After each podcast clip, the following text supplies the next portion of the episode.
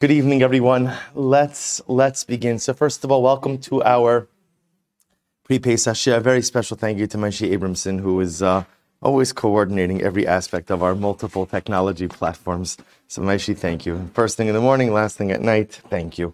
So, our shiur tonight is dedicated by Robin Schaefer in dedication of all the women who, Baruch Hashem, come out to learn each and every week. We thank Robin for her dedication, to thank Hirsch and Gail Goldberg for dedicating the shiur tonight, also with gratitude to the entire Kehila. With that, let us begin. So we have the great opportunity, the incredible opportunity, Mirz Hashem, to spend a little bit of time. Good. Perfect. Thank you.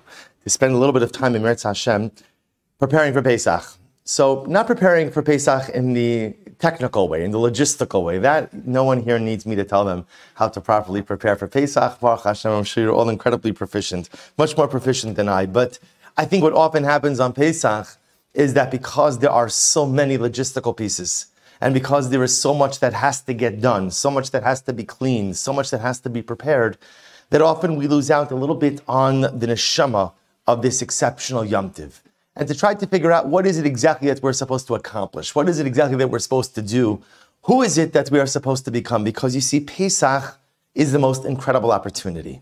You know, the greatest challenge of Pesach is what? By the time we get to the Seder, right, I'm supposed to be feeling elated, elevated, uplifted, transformative, and very often I'm feeling good. I didn't have to fill in the blank, right? Exhausted, spent, maybe even like a little bit angry, grumpy, bragish, right? A whole variety of different emotions often fill the Jewish soul on the night of the Seder. But often it's because we haven't put ourselves in the right mindset.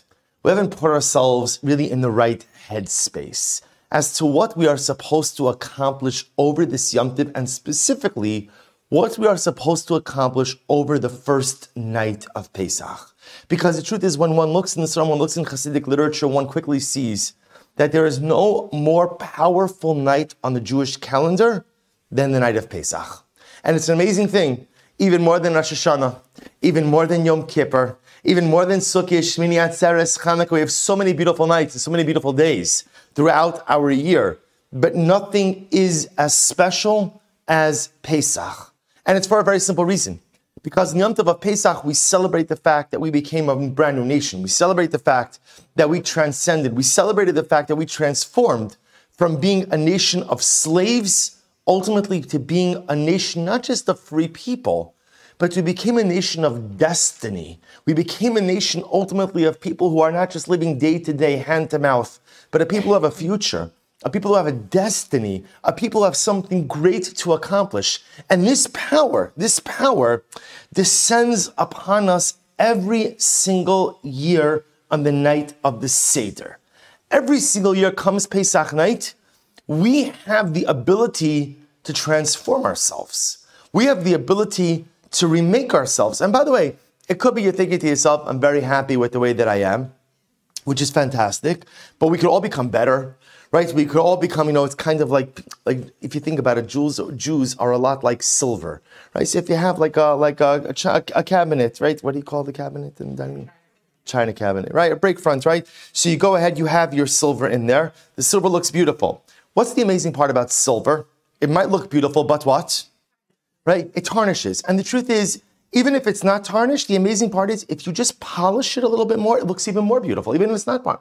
So the Jew is very much like silver. You might be beautiful, you might be wonderful, you might be shining, but the truth is, all of us could become more beautiful. All of us could sparkle just a little bit more brightly. So often we fall into one of two categories. There are those of us who know that we need an extreme spiritual makeover.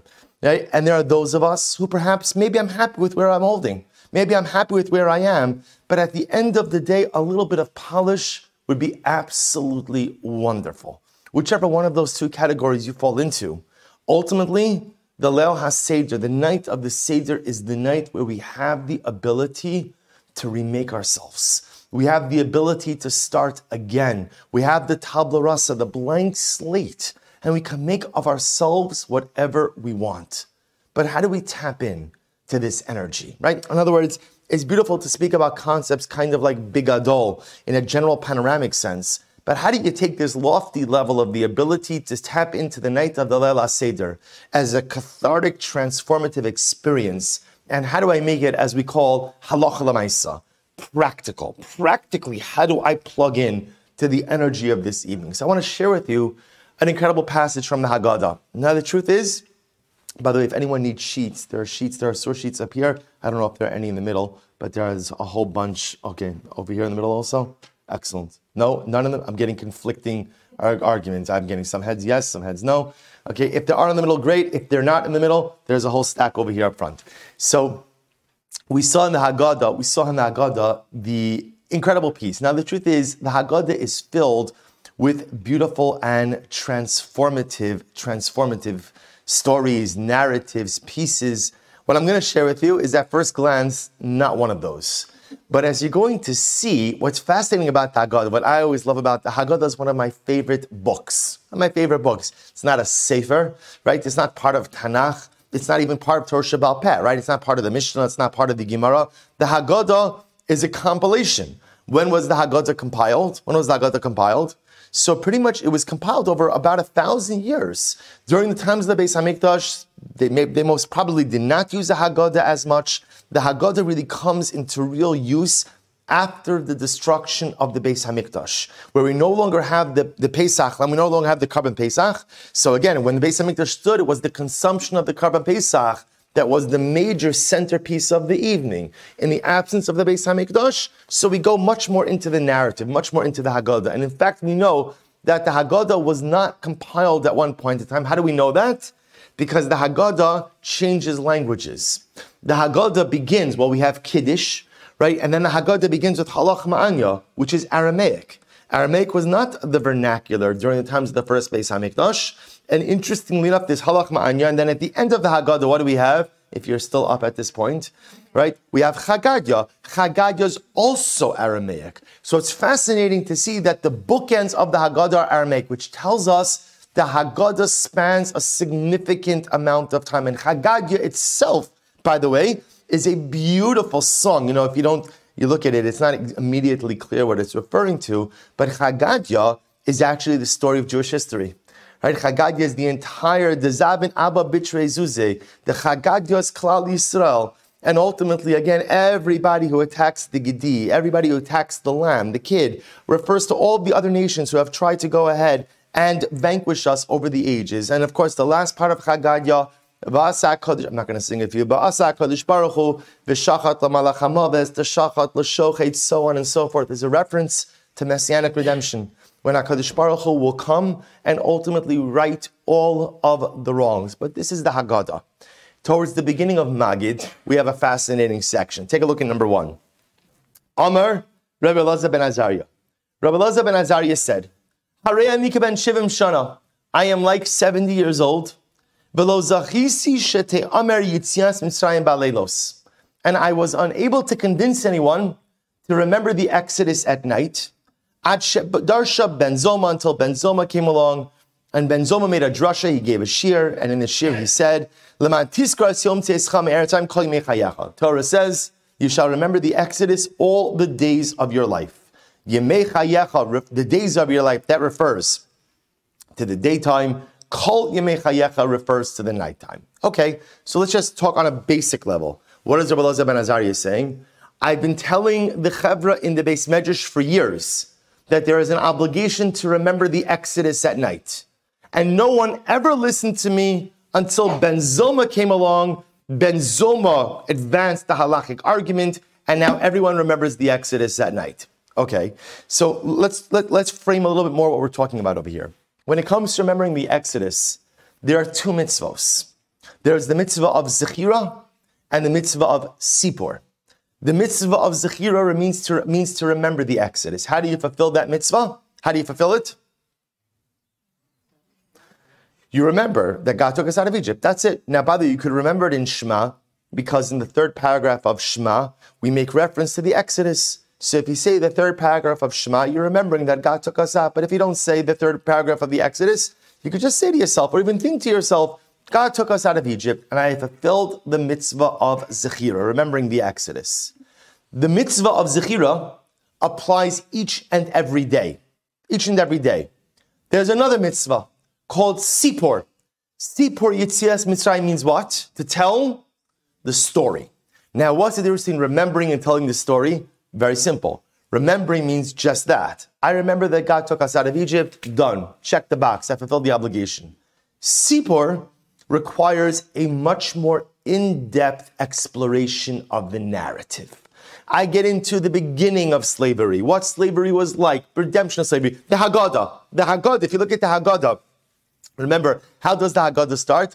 Mitchila of the Hayu Avosenu. The Haggadah starts with the story of Avraham Avinu, of Avram Avinu, and then takes us all the way again to the Jewish descent into Egypt, 210 years of servitude, the Makos, the miracles, splitting of the sea, coming out into the desert, Dayenu, all of that. All of that, Sipor. So here's the problem, just to, to, get a little bit technical for just a moment. Rabbi Elazar ben Azariah is talking about a halachic argument regarding the mitzvah of zechira, of zechira. So what's happening over here in this section is Rabbi Elazar ben Azariah is saying, I've been telling everyone for such a long time, you have to remember the Exodus by day and by night each and every day. And no one believed me until Ben Zoma came along.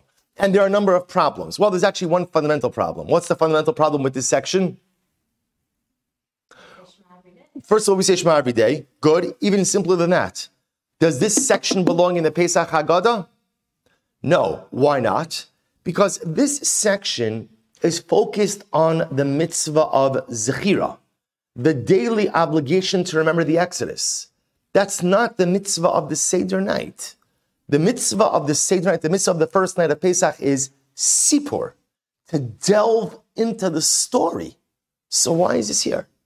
Why is this whole, this whole, again, don't get me wrong, fascinating, riveting, really very interesting, such on a halachic level, but it has nothing to do with the mitzvahs halayla.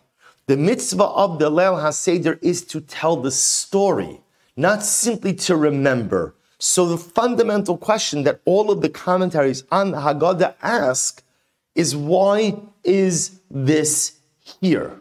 Why is this here? So there are a number of different answers to this question, and I put a lot on the sheet, much more than what we're going to cover tonight. But I put it on here so you should be able to see it. Rav Nebenzahl in number two, in his Sefer Yerushalayim Moadel, he gives an answer. In number three, there's a beautiful Haggadah called the Dvar Aron. The Dvar Aron was written by the Rav of a city called Chup. Chup was a city in Hungary. He was the Rav there before the war. So he wrote us a beautiful explanation there. But if you take a look at number four, Rav Yisrael Meir Lau, in his Perushan, the Haggadah says something amazing. He says, I think everyone is missing the point of why this is included. He says something amazing. Ben Zoma made another statement as well. What was Ben Zoma's other statement? Rabbi Lau writes, Eizehu chacham halomed mikal adam. Who is the one who is wise? One who is able to learn from every person. So it says Rabbi Lau something amazing. You know, some things in the Haggadah are included because the author of the Haggadah wants us to focus on the teaching and some things in the Haggadah are included because the author of the Haggadah wants us to focus on the teacher. Sometimes it's the teaching, sometimes it's the teacher. Here, Rabbi Lau posits what the Haggadah wants to draw our attention to is the man, Rabbi Elazar ben Azariah. So let's go back and look at the story here for just a moment. Rabbi Elazar ben Azariah says, I am like 70 years old. Now we're going to delve into this a little bit more. We know Rabbi Elazar ben Azariah was appointed as the Av Din, the head of the Jewish court. How old was he when he was appointed the head of the Jewish court? We'll get to this 18 years old. 18 years old. We'll discuss his story, why he says he's like 70 years old. 18 years old when he was appointed. And Rabbi Elazar ben Azariah says Rabbi Elazar something amazing. For years, for years, I've been saying in the beis medrash, there's an obligation to remember the Exodus by day and by night but no one has listened to me. And why has no one listened to Rabbi Elazar ben Azariah? Take a wild guess. Why is no one listening to him? Because he's young. Because what do you have to possibly contribute? You're 17 years old. You're sitting in the beis medrash. You're sitting in the study hall. With older, accomplished scholars. And Rabbi ben Azariah over and over is trying to say, but I know what I'm talking about. But look, here's the proof. Here's the pasuk. Here's the Mishnah. Here's the this. And no one even gives him the time of day. Ad Sheba Ben Zoma. Until Ben Zoma came along.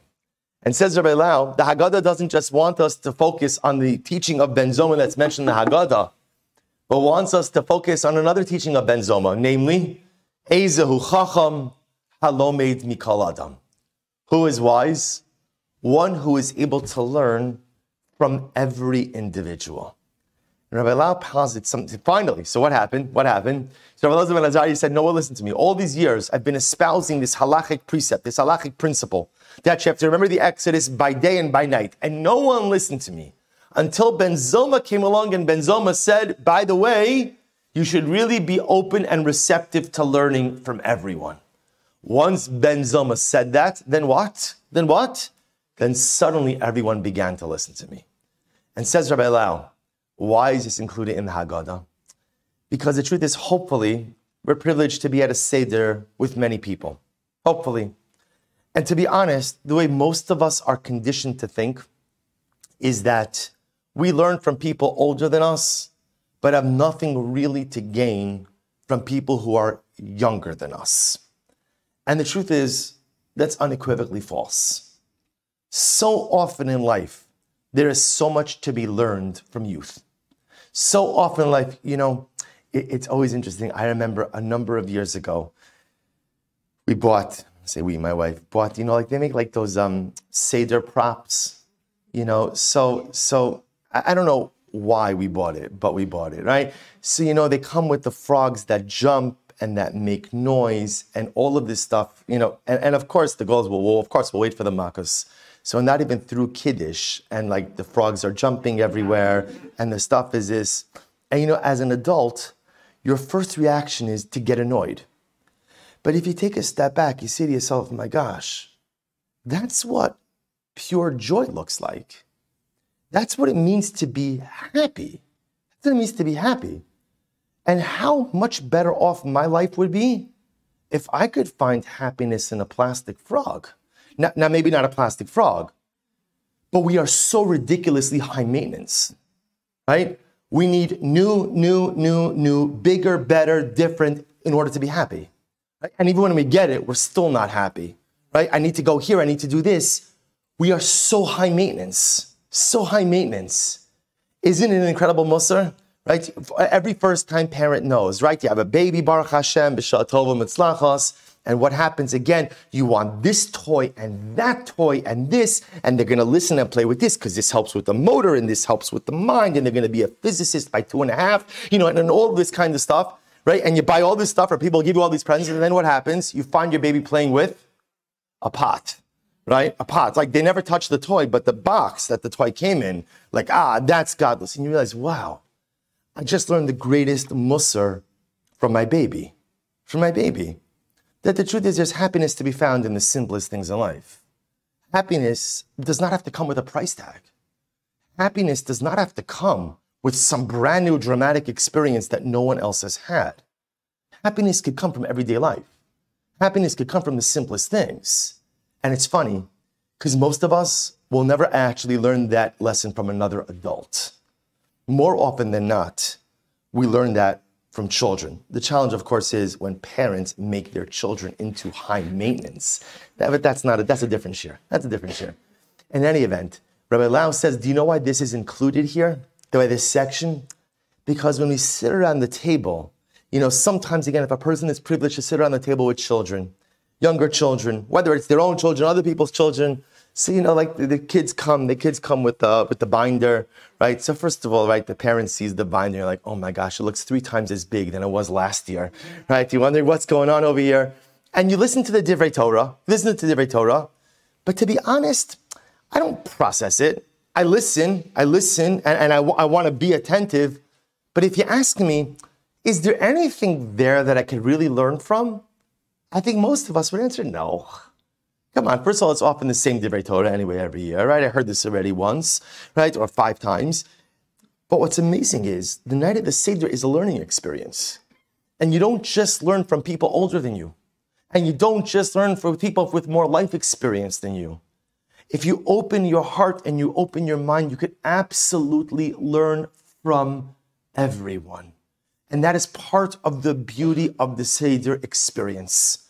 Your dining room becomes a classroom, and every person around the table is a teacher, young and old, background, no background, yeshiva education, not yeshiva education, first Seder, 15th Seder, 77th Seder, it doesn't make a difference.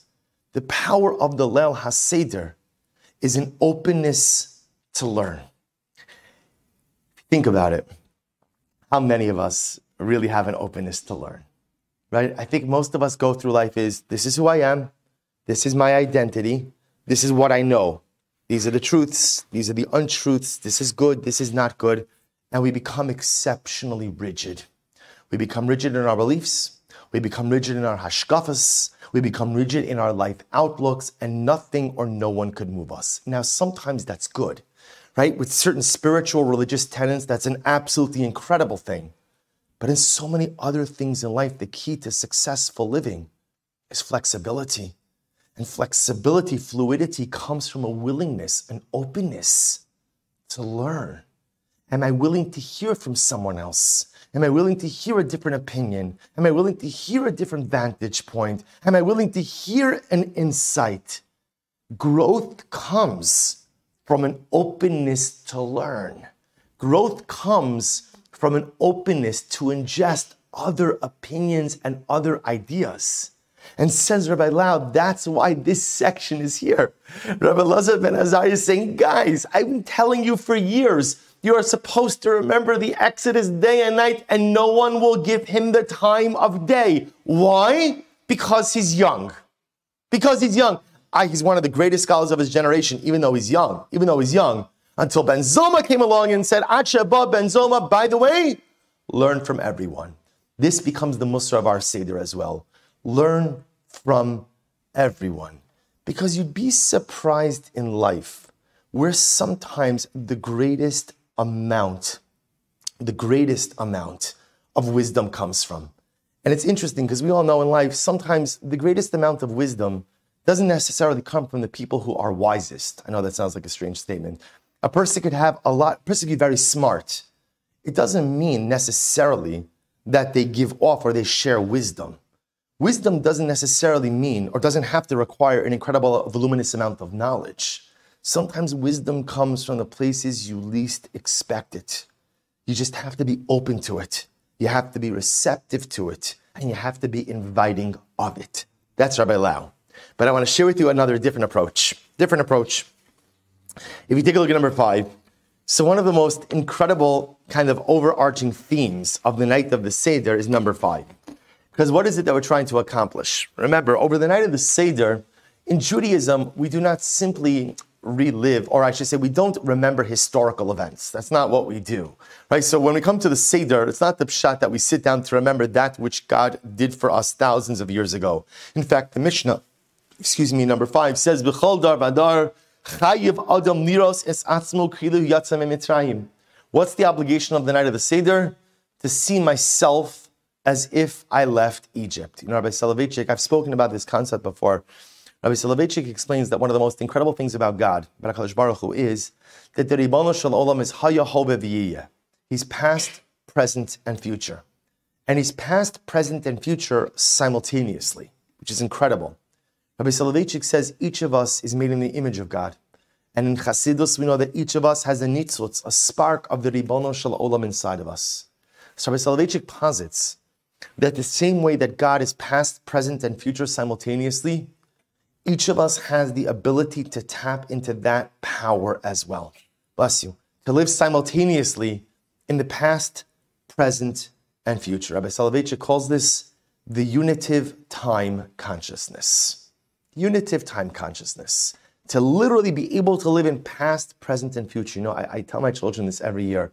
When we walk outside by Shfoch Chamascha, I say, and you see the moon, because remember, again, it's always a beautiful moon. Pesach is in the middle of the month.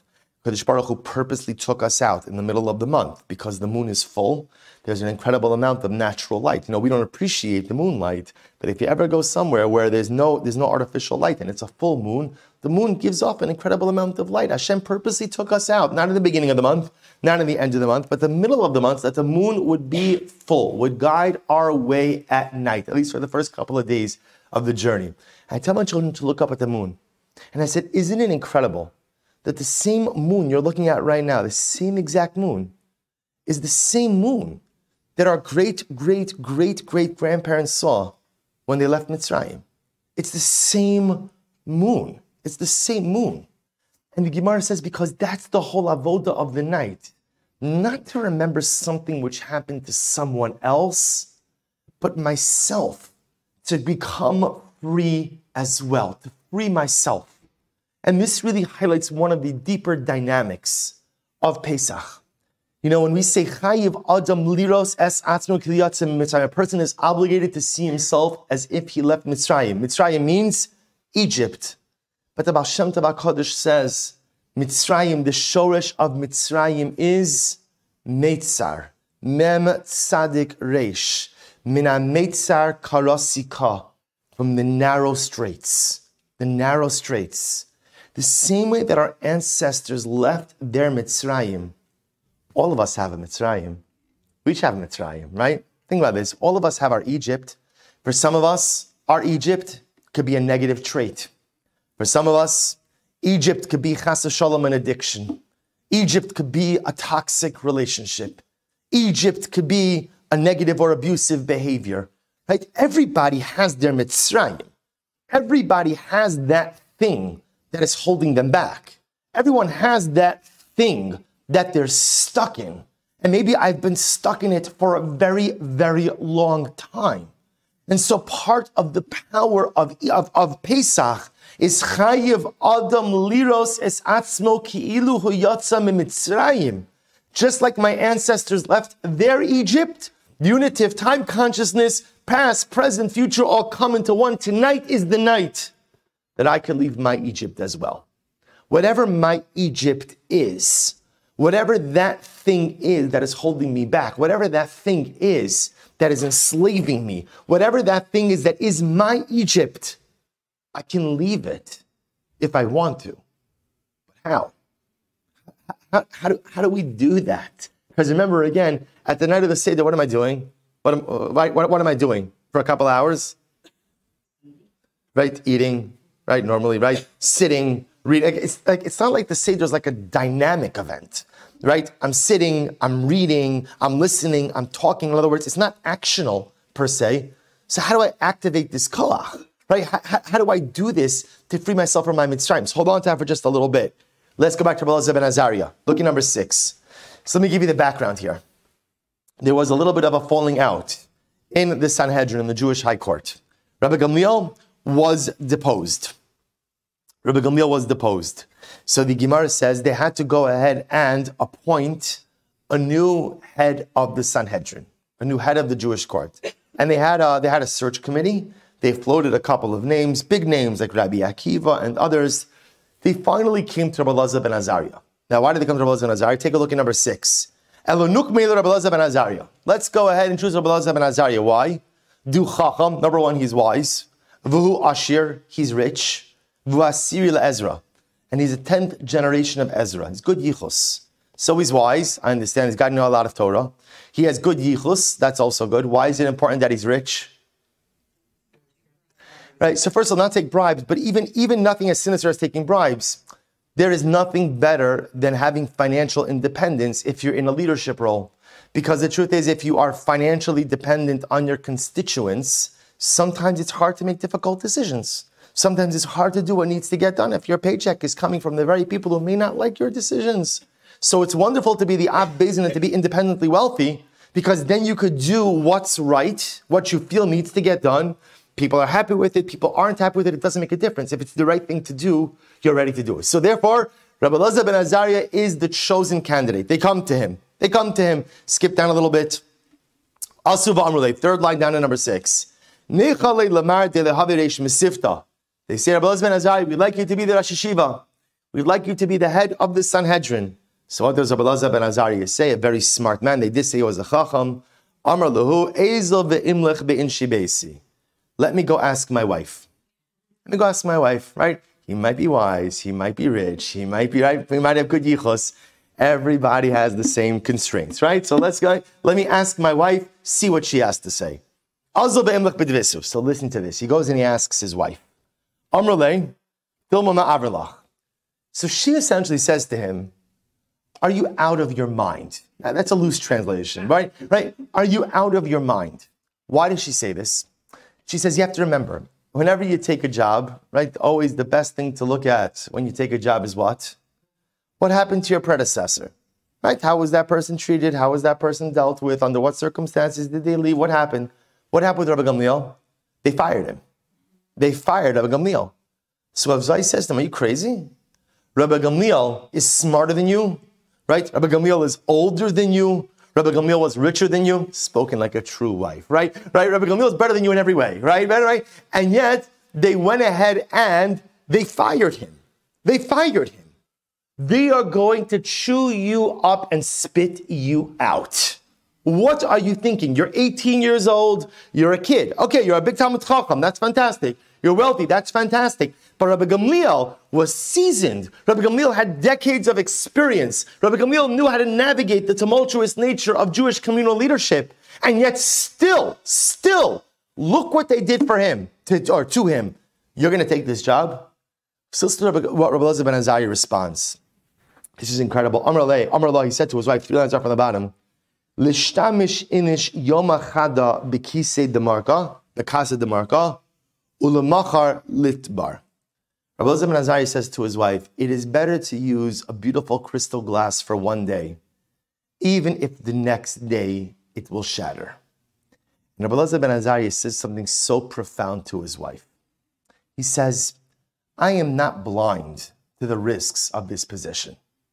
And I know that the statistical probability is probably that they're going to chew me up, right, and spit me out. They're going to fire me just like they did Rabbi Gamliel, because if they did it to him, they'll do it to me. I'm pretty sure, I'm pretty confident that that's probably going to be what happens. But better to use a crystal, beautiful crystal glass for one day, even if it breaks tomorrow. Rabbi Elazar ben Azar essentially says to his wife, Should I let the fear of the unknown paralyze me? from taking advantage of an opportunity that is right here. I'm not blind to how this could turn out.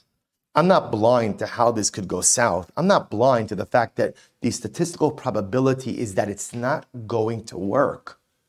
But right now it's here. Right now there's an opportunity to do something. Right now there's an opportunity to make a difference. Right now, today, I could use the crystal glass. You know, every single time. There are people like this, right? who will never use their nicest stemware, right? Because it might break. Fantastic. It looks beautiful in the break front, right? It looks beautiful, right? Gathering dust, sitting there in the break. Well, no, we can't use it because it might break. Okay, you're right. It might break. It might break. So Elazar ben Azari says, but you know what? I'd rather have the opportunity to use the beautiful stemware. If it breaks, I'm willing to accept that risk. But nothing ventured, nothing gained. If you're not willing to put yourself out there, if you're not willing to assume risk in life, if you're not willing to go ahead and venture a little bit into the unknown, you will simply remain stagnant in place. And this is, first of all, it's such a profound exchange between a husband and wife. And this is truly what it means in a marital relationship to be an Ezer Kenegdo. His wife doesn't pull any punches, right? She tells him just like it is. They're going to fire you. It's a bad idea. He's machshiv, what, right? He doesn't dismiss what she says. He, does, he, doesn't, he doesn't say you're wrong. He doesn't say, I'll, I'll show you, I can do this. Is you're right. You're right. I, I, I, can't argue with you. The only thing I would just say is from a hashkafic perspective, isn't it better to try? Isn't it better to try, even knowing that you may fail, than to never try at all? Now, there's the rest of the story. The rest of the story is he goes back, he accepts the job. He accepts the job. The problem, of course, was the other thing his wife told him was, You have no gray hair. And people aren't going to respect an 18 year old leader. So the Gemara says, A miracle occurred. The Gemara says, Israchesh Nisa tamni sari A miracle occurred, and he developed 18 rows of gray hair. Right? You know, the Maharsha says on this, it wasn't a miracle. That's what happens the moment you accept the yoke of leadership. That's what happens. Premature aging. Right? So again, he accepted the job, he accepted responsibility. Like that, he's got gray hair. So ultimately, again, that's why the Gemara, the last line of number six, Hainu to come ben Azariah, Hare ani kiben shivim shana, velo ben shivim shana. This is why Rabbi Elazar ben Azariah is quoted as saying, I am like 70 years old. He wasn't 70 years old, right? He wasn't 70 years old. He was like 70 years old. And perhaps, perhaps, this is why this section is included. You see, we all have our Mitzrayim, right? Each of us has our Mitzrayim. We all have that Egypt, that personalistic Egypt, that Mitzrayim, that narrow strait that is holding me back. We all have it. Some of us have been in the same Egypt for weeks, for months, for decades, for an entire lifetime. So why is it that we don't leave? Right? That we, that we, that we, don't, that we don't leave. So I'll tell you why. It's the same answer as to why three fifths, right, or four fifths, um, right, four fifths of Klal Yisrael did not leave Egypt right? Only one fifth of the Jewish people left Egypt. Four fifths remained behind and died in Egypt. Why? They died during the plague of Choshech, during the plague of darkness. Why? Because people are afraid of failure. Because, you see, here's the problem. I know what I know. You know what the beauty of Egypt is? You know what the beauty of, of whatever your Egypt is? What's the beauty of your personalistic Egypt? Right? I know it. I know it. Because the truth is, I've been living there for a very long time. I know it. It's comfortable. I'm here. And it's true. I always talk about getting out of my Egypt. I always talk about change. I always talk about this. I always talk about the things I want to do, I need to do, I should do, I thought about doing. I get, I, I, I know, I know that I have to leave. But I, I, I, at the end of the day, it's just comfortable. It's predictable. And I know it. And at the end of the day, what I'm most scared of is that if I try to leave, maybe I'll fail. Maybe I'll finally summon up the courage to try to leave my personalistic Egypt. And you know what? I'll just fall flat on my face. And that fear of failure is what holds most of us back in life. It's the fear of failure that often prevents us from forging meaningful relationships. It's a fear of failure that often goes ahead and prevents us from climbing the ladder of career success. It's a fear of failure that prevents us from fully self actualizing and becoming the people we know we really can become. I know I should be doing more. I know I should be doing things differently. I know that there are things I should stop doing. I know that there are things that I should start doing. I know it. I know it. It's clear. No one needs to make a life plan for me. I've got it all over here. I've got it all over here. The problem is not with the plan. The problem is with the execution of it. So why don't I execute? And it's one simple reason. I'm afraid the glass is going to break.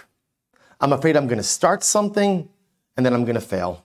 Right? I'm going to begin to leave Egypt and then I'm going to slip and fall right back into Egypt. I'm going to start something, I won't be able to sustain it. I'm going to begin something and then I'm going to backslide. And so better not to try if there is a fear, a potential of failure. And Rabbi Elazar ben Azariah is in the Haggadah. Do you know why he's here? Not because of his teaching. How do I know it's not because of his teaching? Because what does his teach? What, is, what the actual natural paragraph? What is Rabbi Elazar ben Azariah talking about in number one? Which mitzvah? Which mitzvah? Zechira. Remembering the Exodus. Remembering the Exodus applies when? Every day. Doesn't apply when?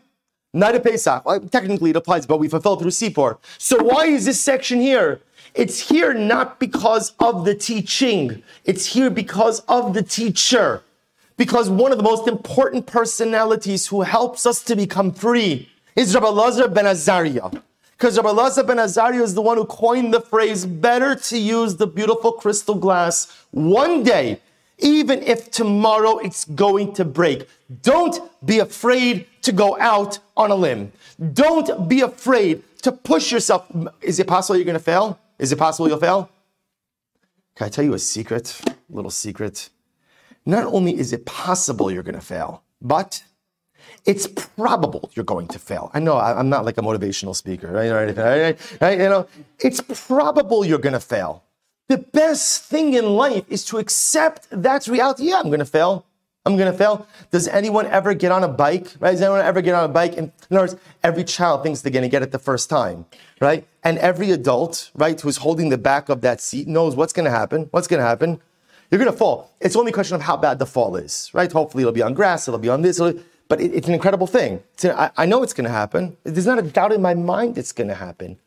But yet we become so afraid to fail that we never push ourselves to become the best version of ourselves. Do you know what freedom ultimately means? Freedom means the ability to transcend the fear of failure. Freedom means the ability to transcend the fear of failure. Because if I'm not afraid to fail, if I'm okay with, you know what, the glass may break tomorrow, but I gotta do what I gotta do today, there is no telling what one could accomplish in life. And the reason why most of us just simply remain in our Mitzrayim, remain tethered to our present mediocrity, unable to move our lives forward is because we are afraid of failure. Rabbi Elazar ben Azari doesn't come along and say, Ani agever, you know, I'm the man, I'm going to be fine. Right? Nothing's going to happen to Rabbi Gamliel. Ah, he didn't know. I, me, I know I'm smart. He didn't say that. He said, You're right. You're right. I'll probably or possibly fail, but I'm willing to try. And that is the key to unlocking our freedom. Freedom means the ability to transcend the fear of failure. If you're okay with failing, it's okay to fail, because you know what failing means? Failing means I'm trying. Failing means I'm putting in effort. Failing means I'm trying to advance myself. Okay, I didn't get it right this time, but I'm trying. That is the first step in freedom. I'll share with you something amazing. If you take a look in number 11, uh, this is absolutely wild. Take a look at number 11. So this again is in the same Haggadah from the Dvar Aaron, the Chachmas Aaron, the Rav of Chop. Listen to what he writes. He quotes the Arizal. Get ready for this. I, I have never seen this before. And this, mamish blew my mind. He quotes the Arizal. The Arizal says, the Rabbi Elazar ben Azariah, who Gilgul Shmuel Haramasi, Shechai Nun Beis Shanim.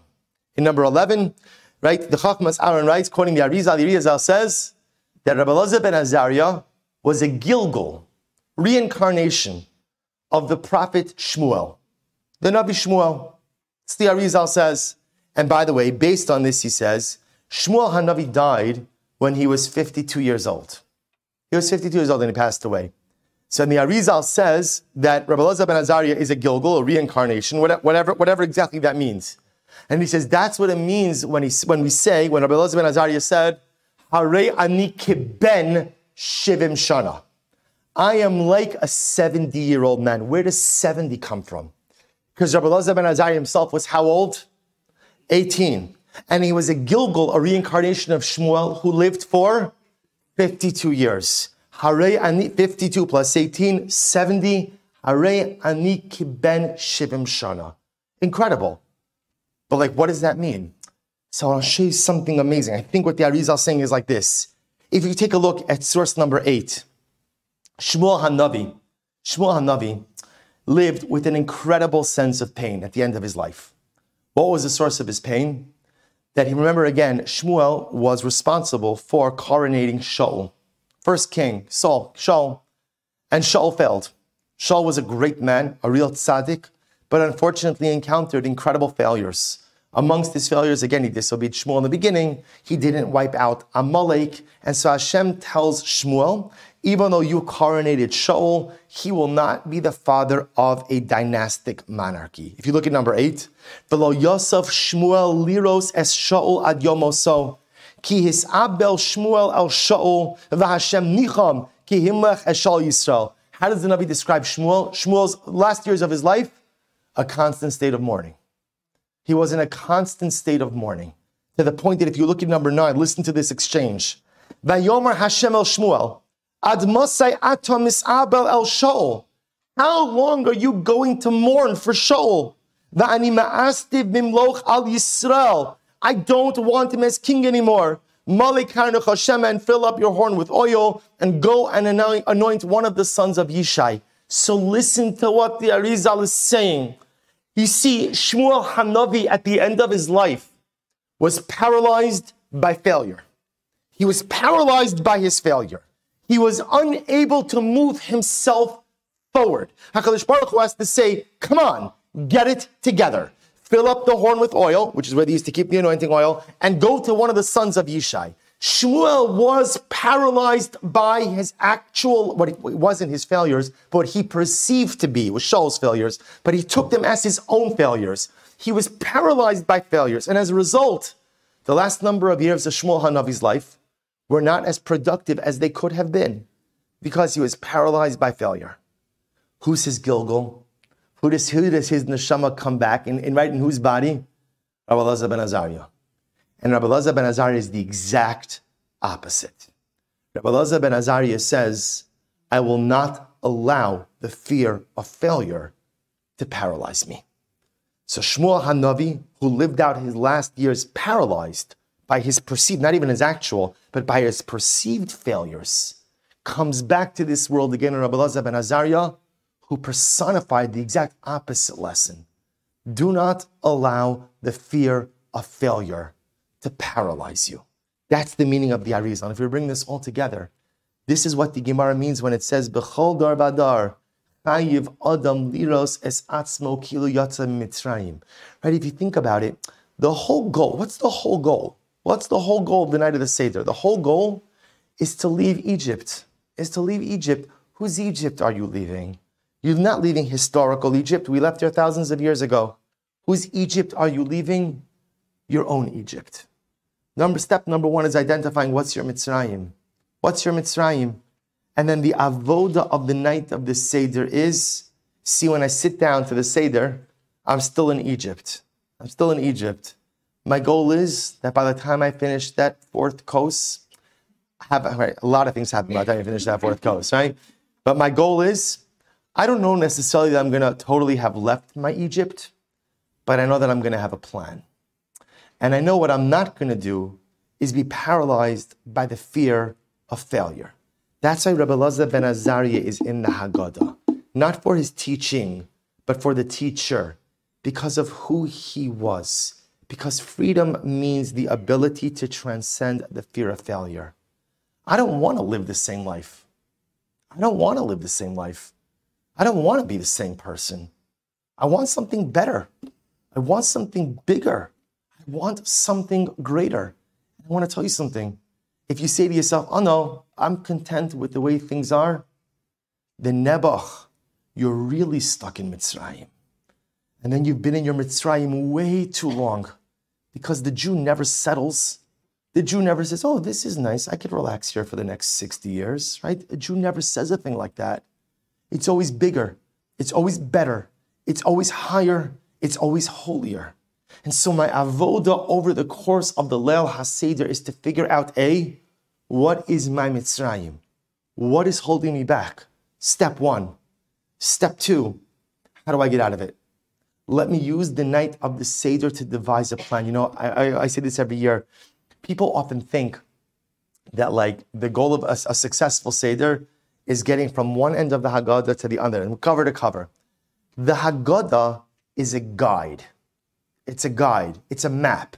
You know, I mean, map, right? So when they used to have maps. So remember, imagine for a moment you're using a map, right? So imagine you're using a map, and imagine you're driving, and you just hold the map up like this in front of the windshield, right? Now, again, I, am I'm, I'm going ahead, I'm following the map. Every turn, I want to see every car. You say crazy. You can't stay glued to the map because you don't see the road. The Haggadah is the map also. If all you do is this, if all you do is this, and everything is the entire is just about getting through every every word, perhaps you've fulfilled the mechanistic mitzvos of the night, but you've missed the golden opportunity. The goal of the Seder is an introspective experience where I have to figure out how do I get out of my Egypt? I've been living here too long.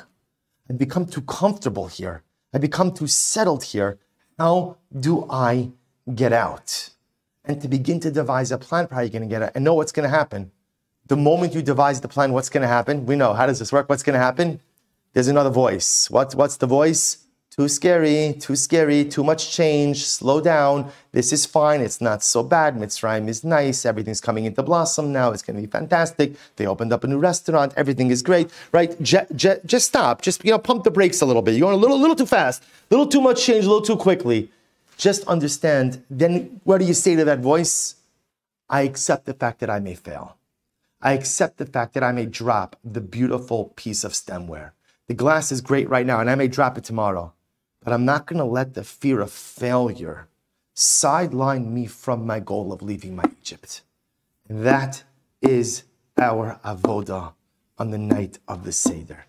And it's hard because it's hard to find an introspective moment over the course of the night of the Seder, right? There's a lot going on. Hopefully, again, there's a lot of noise at the table. Noise is good. Baruch Hashem.